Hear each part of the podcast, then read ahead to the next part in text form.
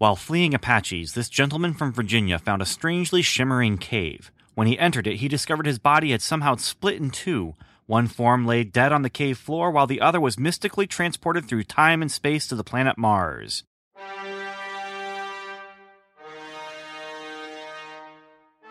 Stan Lee presents Edgar Rice Burroughs' John Carter, Warlord of Mars.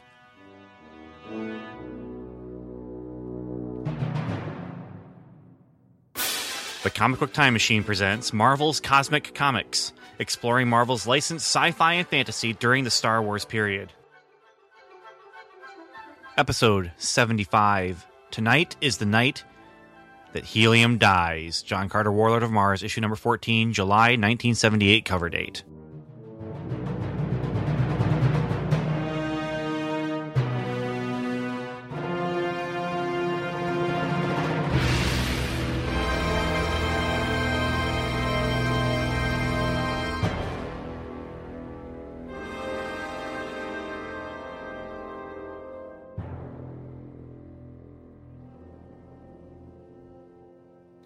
Hello, time travelers. Welcome uh, once again to a comic book time machine podcast about Marvel's cosmic comics. I like to call it Comic Book Time Machine Presents Marvel's Cosmic Comics because that's what it is. And I'm Ben, Ben Avery. I like to call myself that because that's who I am. I'm a comic book reader, writer, collector, and time traveler and podcaster. And I am here to talk about some Marvel Comics that was licensed from, in this case, books. But uh, you know, no no real life stuntmen in this one. And this is long before the movie. So John Carter, Warlord of Mars, this issue uh, hit the stands. Let's see here. I lost my notes, but uh, and in my notes it doesn't even tell when it hit the stands. But I'm going to go out on a limb and say that it hit in April 1978. I just don't have the date. Uh, and I'm not going to, it doesn't really matter right now, does it? All that matters is that we are talking about John Carter. We are talking about the warlord of Mars, and we are talking about the end chapter to a uh, three issue series basically here. And, uh, you know, it's called Tonight is the Night Helium Dies. uh, that's what it says on the inside. On the cover, it says this is the day helium died. Uh, it seems like we have some discrepancies here. Was it night? Was it day? Which one's correct? Who knows? Uh, it really, it's just they're they're just trying to confuse us. I think. So anyway, uh, before I start, let's talk about the Michael G- Giacchino soundtrack that I listened to while reading John Carter, Warlord of Mars, number fourteen. Well, it was John Carter from the movie John Carter. And did it fit? Oh, yeah, it fit. I love this soundtrack. I've talked about it before, I think, so I'm not going to talk about it too much longer. I love this soundtrack. It is exciting, it is adventurous, and it fits the movie perfectly. And I'm one of those people, I will be on the record and I will fight to the death.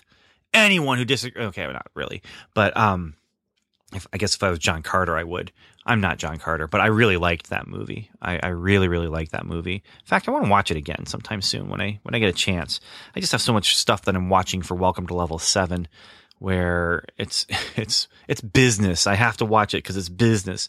It's business I enjoy, but uh, I just don't have the time to watch some of these superfluous things like John Carter. So eh, maybe sometime soon, maybe sometime soon. But maybe I don't need to. I mean, I'm I'm doing this. I'm I'm reading this, and I'm really enjoying these comics as well. And since uh, this is that third chapter, but it's the end of a story arc, as I've said before, I like to do recommendations based on story arcs, especially if it's a longer one. And you know, would I recommend this story arc? Well, well, we'll we'll get to that at the end here. First, our team, our creative team, writers Marv Wolfman. Penciler, Carmine Infantino. Inker, Rudy D. Nebres. Letterer, ja- James R. Novak. Colorist, Francois Mouly. And just, I'm just going to jump into the story here. There's, well, let, us just jump into it. The story is this. Tars Tarkas is unconscious he's, from his wounds that he sustained while he was fighting John Carter, uh, because Tars Tarkas was taken over by a zombie rotting corpse magic guy. And John Carter, uh, that same rotting Walking Dead corpse magic guy, embedded uh, John Carter into a stone wall while buildings from the city were falling around them. And meanwhile, Dejah Thoris is with Tars Tarkas' daughter, and Kantos Kan and Grog are out there. They're, they're going to fight in undead people. And uh, it turns out that the long dead skeleton warriors who make up the army that's following Zuvan Dark, uh, they have a power, and that power is to zap living people with their eye beams and take the living people's flesh and form it onto their bones and basically trading places with their victim. So the victim is left as a dead skeleton uh, just not a living dead skeleton. And the the dead skeleton thing then has the appearance of the person that they attacked. unfortunately, as I'm uh, summarize the plot that's coming up here, uh, it's going to feel a little fast and thin, and that's because uh, it is fast and thin. It's not because it's just a summary. There, it's a thin plot and things happen because they need to happen and then they, so they just happen it's just this happens then this happens then this happens and there's not a lot of real reason given to some of this stuff for example john carter he is completely out of the climax and i, I don't understand the storytelling choice there uh, also another example tars tarkas needs to be woken up and so they spend all this time talking about how the doctors can't get him to wake up can't get him to wake up can't get him to wake up in this own in this very issue they can't get him to wake up.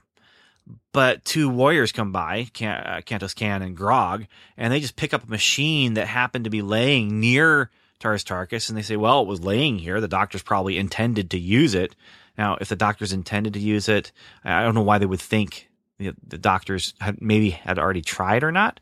Uh, they they don't seem to think that the doctors had tried, but they assume the doctors want it to be used on him. They don't know how to use it, but they put it on Tars Tarkas and it wakes him up. Done. Check. Done.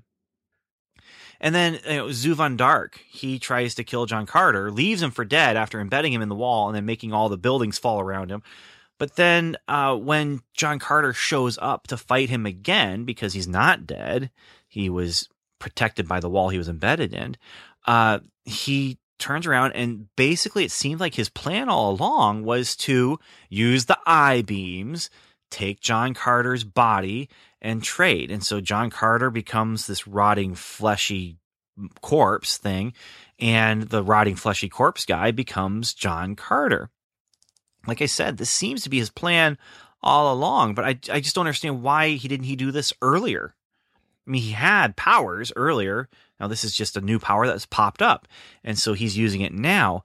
But you know, he had John Carter in the desert for weeks. It seemed like, and had him at his mercy and you know all last issue and and then he tried to kill John Carter just moments ago it's like oh my plan is to take your body and I need it alive but first I'm going to try to kill you it doesn't make a lot of sense and I, I have a feeling that this is going to sound like I'm nitpicking against this issue and that I'm not enjoying this issue but that's not the truth but the truth is there are a lot of things to there's a lot of nits to pick let's say uh, so we leave John Carter as the fleshy guy dead. He's not walking dead. He's just dead, dead. And we find that there's actually another motivation for what Zuvan Dark is doing. He's not just doing this for revenge. He's not just doing this because he's evil. He wants to raise his former lover from the dead because she sacrificed herself to the dark gods to help Zuvan Dark get this power.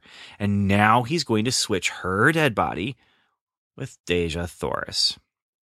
So then Zuvan and his lover can live once more in new, perfect bodies. Great. He does it. And they're about to, you know, live happily ever after and wander off into the Martian sunset. But then Kantos Kan rushes in, throws a sword, kills Zuvan, and, and Dejah Thoris reverses normal. And Zuvan is just dead, just like that. And then they fight the remaining skeleton warriors. The end. And I can't help feeling this is just not a very good wrap up to this storyline. It feels like Marv Wolfman might have wrote himself into a corner, or maybe he was writing this and making it up as he went along with only a loose idea of where he was going. Because he sets up things like Zuvan Dark trying to kill John Carter and then pays them off with a completely different thing, like Zuvin Dark wanted to get John Carter's body all along. There's also uh, one. There's, there, I mean, it's the 70s. There's a lot of captioning and there's a lot of telling and not showing, or telling and showing at the same time. Uh, but this one, there's one element here that just is a kind of a pet peeve for me because it's not part of the storytelling language that Marv Wolfman or whoever the the letterer has been uh, have, been using up until this point, and that's where they have a caption that actually has like an arm that reaches down to point at the thing the caption is talking about. Like, don't make make sure you don't miss this. You do not want to miss this, and it just uh, it, the hand reaches down and points at the thing, and in this case, it's their deadly eye blasts felled the valiant citizens of Helium, and it points at a skeleton's face with deadly eye blasts, felling a citizen a citizen of, of Helium. And again, this is one of those you do not need that. It is there. Captions should be used to explain things that aren't able to be understood from the art alone or to add a new dimension, a new element of information beyond what's there. You know, and, and this is nope. We're just going to say that's the thing that we're talking about. Here's a finger that's pointing at it, and there it is again. You're seeing it after we just put it into words. Ah, uh, yeah. So, and then the other thing is the climax. Uh, it's it's an anticlimax kind of. Uh, San, uh, Kantos Kan just throws his sword, kills Zuvin Dark, and then Dejah Thoris is restored. And then we find out that John Carter was restored too. Yay. John Carter doesn't get to have his final showdown. Kantos Kan, I guess, has just as much of a reason to go after uh, Zuvin Dark. He was dragged with John Carter with uh, out in the desert the last issue, but he doesn't have John Carter's super strength uh, to to help sustain him. But um, it's just, eh, wow. Okay, we're done. Well, I guess that's it. I thought there was another issue coming when, we get to you know just a few pages left, and you know John Carter's still dead or whatever, or you know still embodying uh, an undead creature. Um, yeah. Eh, so then you also have just you know, after the battle with the skeleton warriors is done, it's just here's John Carter. He's back, and the implication is that the people of Helium are there as well. Uh, but yeah, I, I will say this: the helium. This is the day helium died, or this is the night helium died. Uh, it's it happens. I mean, the city gets razed or raised. The city gets raised. Uh, R A Z E D, not raised up, but it gets destroyed, and uh, the people are turned into skeletons. And I think the implication is that once the skeletons are dead, or once the magic is gone from Zuvin Dark, once he's killed, that they're going to turn back. But man, uh, they they the hype was there, and they they tried to live up to it. But now, if the climax of Zuvin Dark getting killed is an anticlimax, the post climax I really really liked. It's frame worthy. It's just one page describing a huge battle. And I love that one page. It is one page with two panels and four captions.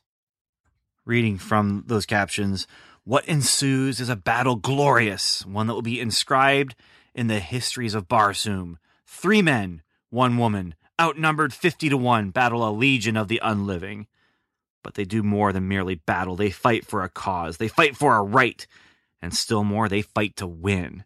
And for four such valiant souls, victory cannot be denied them for long. And the two panels that it's it's great. It's it's just really it's it's pulpy, it's muscular. It's the kind of thing I've been talking about before with this. But uh, Tars Tarkas crushes some skeleton warriors while behind him Grog and Kantos Kan and Dejah Thoris battle with their swords. That's the first panel. Then the second panel is the aftermath of the battle. And they stand and they're still tense and they're still poised, but there's an air of relief as just kind of a breeze passes over the battlefield. And the battle is done. The battle is won. And Dejah Thoris, she stands victorious and glorious, and her hair uh, flying in the wind and the little flappy things that hang from the belt that's not quite a dress because there's one in the front, one in the back. I don't know what you call it, uh, but they're they're flapping in the wind too, and there's a heap of skeleton bones at their feet, and it's very you know dramatic, and it's just capturing that perfect moment in time. So with all that said here, for all its flaws, this was still an exciting read with fantastic art. It just didn't feel as fleshed out as some of the other stuff that we, we get from Marv Wolfman and John Carter, Warlord of Mars. Uh, you know, it feels like if this was, it's not as fleshed out. So uh, if this was a person, this would be a skeleton person with flesh hastily pasted onto it because it has magic eye beams. It still moves and acts and is a fierce warrior uh, but it's just not quite the same. So yeah, I do recommend this arc. You know the the things leading up to the climax make it worth reading. The climax just is an ending that has to be there because they needed an ending for all this stuff that was happening, and yeah, also the space through line of this month's coverage for July 1978. It's pretty obvious. Mars. There. Boom. Done. So, next issue uh, is called The History Horrors. Very curious what this means. I looked at the cover, and it's one of those where they cross off something on the logo. Instead of saying John Carter, Warlord of Mars, they've crossed off Mars, and it says John Carter, Warlord of Earth. So I'm kind of excited. The next segment, however, is going to be Ben's Bullpen Bulletin, which will cover the ads and editorial copy of this month's books, and also touch on Machine Man Devil Dinosaur, issue number four for both of those. So I do want to thank you for listening. I want to thank you for enjoying John Carter with me. And if you've read John Carter and have enjoyed it, or if you'd like to read it, uh, like I said, I mean, we're on page, as far as my omnibus slash time machine goes, this is just page 290, I think, that we're on, which the, the omnibus itself, we're, we're about halfway there with John Carter's stuff and being done with it. But, uh, I think it's worth it. This omnibus is very, very good, very, very exciting. So, so until next time, I just have to say thank you for listening and Godspeed.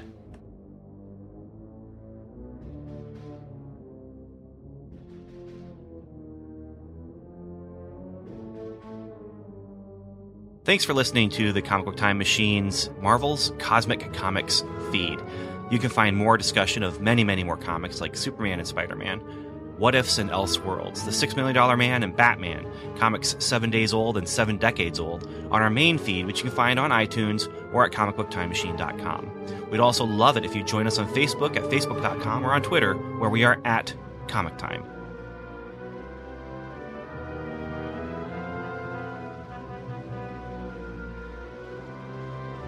Next episode, Ben's Bullpen Bulletin with Machine Man and Devil Dinosaur and Hostess Twinkie ad and that kind of stuff.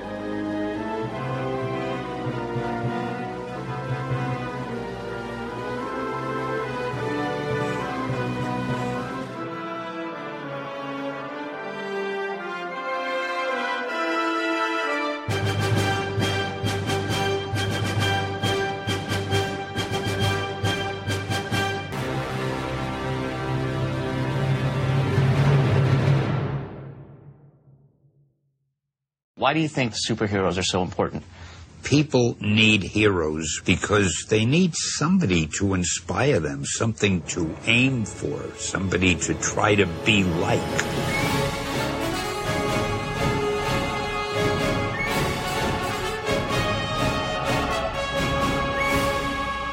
One is the man of tomorrow, with powers and abilities far beyond those of mortal men. The other the Caped Crusader, carrying out a solemn vow to spend his life warring on all criminals. For seven decades, they've been the world's finest heroes. They've teamed on radio, comics, newspapers, animation, and more. And now they're teaming up for a podcast. To the Batmobile. Let's go. Up, up, and away! Atomic batteries